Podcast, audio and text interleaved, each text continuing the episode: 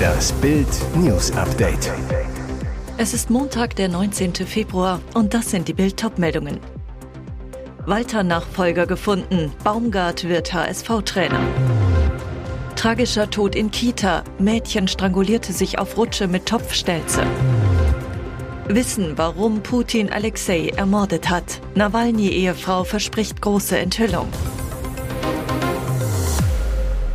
Plötzlich ging alles ganz schnell. Sieben Tage nach der Entlassung von Tim Walter steht der neue Cheftrainer fest. Nach Sportbild und Bildinformationen ist Steffen Baumgart neuer Hoffnungsträger im Volkspark, damit der HSV im sechsten Anlauf endlich in die Bundesliga aufsteigt. Interimscoach Merlin Polzin, der mit den Hamburger nur ein enttäuschendes 2 zu 2 aus Rostock mitbrachte, tritt zurück ins zweite Glied. Der Hamburger SV hat mit Baumgart den dritten Trainer in dieser Saison. Der ehemalige Coach des ersten FC Köln erhält einen Vertrag bis Sommer 2025. Baumgart wird René Wagner, mit dem er beim FC arbeitete, als Assistent mitbringen. Schon beim SC Paderborn arbeiteten sie zusammen. Dienstag leitet Baumgart das erste HSV-Training. Zuvor soll er auf einer Pressekonferenz offiziell vorgestellt werden. Ein HSV-Fan trainiert den HSV. In Bild hatte Baumgart mal seine Liebe zum Club verraten. Ich bin von Kind auf immer ein bisschen HSV-Fan gewesen. Das bin ich geworden, als der Club noch eine Größe war. Inzwischen ist der HSV Dauergast in der zweiten Liga. Und Baumgarts Auftrag ist klar. Er soll eine verunsicherte Mannschaft stabilisieren und wieder in die Erfolgsspur bringen. In der Rückrunde holte der SV nur sieben von 15 möglichen Punkten. Zurzeit sind die Hamburger Tabellen Dritter. Seine Premiere feiert Baumgart kommenden Sonntag im Heimspiel gegen Aufsteiger SV Elversberg. Das Hinspiel hatte der HSV 1 zu 2 verloren. Der tragische Tod eines Mädchens auf dem Spielplatz einer Kindertagesstätte in Limburger Hof. Jetzt steht fest, das Kind hat sich beim Spielen auf einer Rutsche auf dem Kita-Gelände mit einer sogenannten Topfstelze stranguliert und starb. Laut dem vorläufigen Ergebnis der Obduktion war ein zentrales Regulationsversagen bei Strangulation todesursächlich. Das bedeutet nichts anderes als ein Versagen aller wichtiger Körperfunktionen. Die Staatsanwaltschaft ermittelt nun, ob die Aufsichtspflicht bei dem Fall in Rheinland-Pfalz verletzt wurde. Eine Anwohnerin gegenüber Bild. Das Mädchen hätte niemals ohne Aufsicht in dem weitläufigen Spielplatz der Kita spielen dürfen. Das Verhalten der Verantwortlichen ist unverzeihlich und nicht nachvollziehbar. Denn fest steht, der Außenbereich der Einrichtung für Kinder bis zu zehn Jahren, 130 Kita und 40 Hortplätze, ist unübersichtlich. Es gibt dort viele Klettermöglichkeiten, darunter auch die Rutsche, wo die Tragödie am letzten Donnerstag gegen 14 Uhr ihren Lauf nahm. Vor dem Eingang der Kindertagesstätte legten viele Anwohner Kerzen und Blumen für das verunglückte Mädchen ab. Auf einer Karte mit einem Engel ist zu lesen, mögen dich die Engel begleiten. Die Kita bleibt noch bis Dienstag geschlossen. Wird sie jetzt die starke Frau der russischen Anti-Putin-Bewegung? Julia Nawalnaja, Ehefrau des verstorbenen Oppositionellen Alexei Nawalny, hat sich in einem dramatischen Video auf ihrer neuen X-Seite an alle Russen gewandt. Die brisanteste Ankündigung, wir wissen, weshalb genau Putin Alexei vor drei Tagen ermordet hat. Wir werden euch bald davon erzählen. Schon in der Vergangenheit gelang es Nawalnys Team immer wieder, die Geheimnisse russischer Sicherheitsdienste zu enthüllen und den Kreml schwer zu belasten. Schaffen sie es, den Beweis für eine direkte Beteiligung von Kreml-Diktator Wladimir Putin am Tod von Nawalny zu finden, wäre dies eine Sensation. Nawalnaja deutete weiter an, den Platz ihres Mannes in der russischen Opposition einzunehmen. Ich werde die Sache von Alexei Nawalny fortführen. Konkret, sie werden nicht aufhören, für unser Land zu kämpfen und rief die Russen mit bebender Stimme auf, euch neben mich zu stellen. Die Menschen sollten nicht nur den grenzenlosen Schmerz mit ihr teilen, sondern auch die Wut, den Hass auf die Mörder ihres Mannes. Gemeint Putin und seine Schergen im Kreml. Ihr Appell, kämpft und gebt nicht auf. Ich fürchte mich nicht, fürchtet auch ihr euch nicht.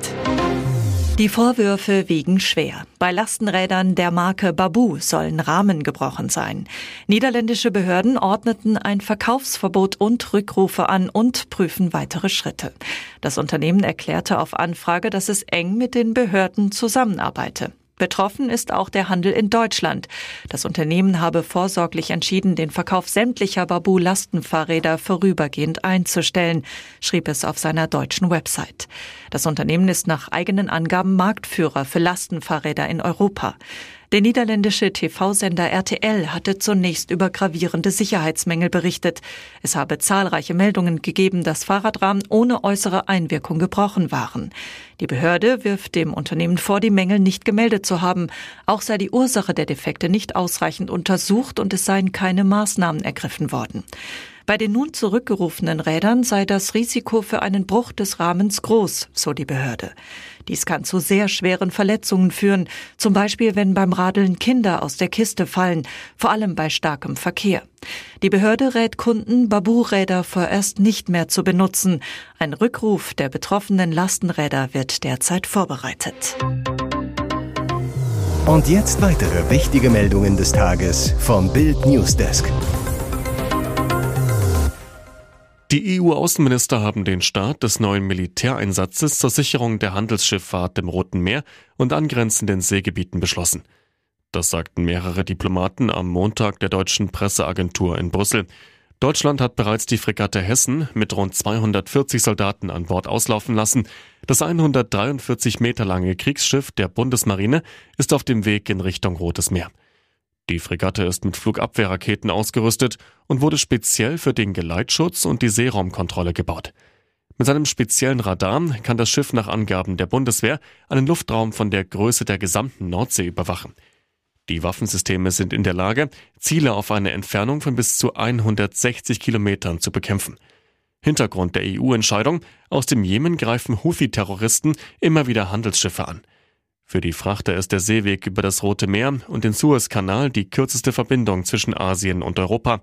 Die Attacken haben erhebliche Auswirkungen auf die Weltwirtschaft. 2010 eröffnete auf der Potsdamer Straße ein Boulevard der Stars. Vorbild der berühmte Walk of Fame in Los Angeles. Bis 2016 wurden 105 Filmschaffende mit einem Stern im Boden geehrt, von Atze Brauner bis Hans Zimmer.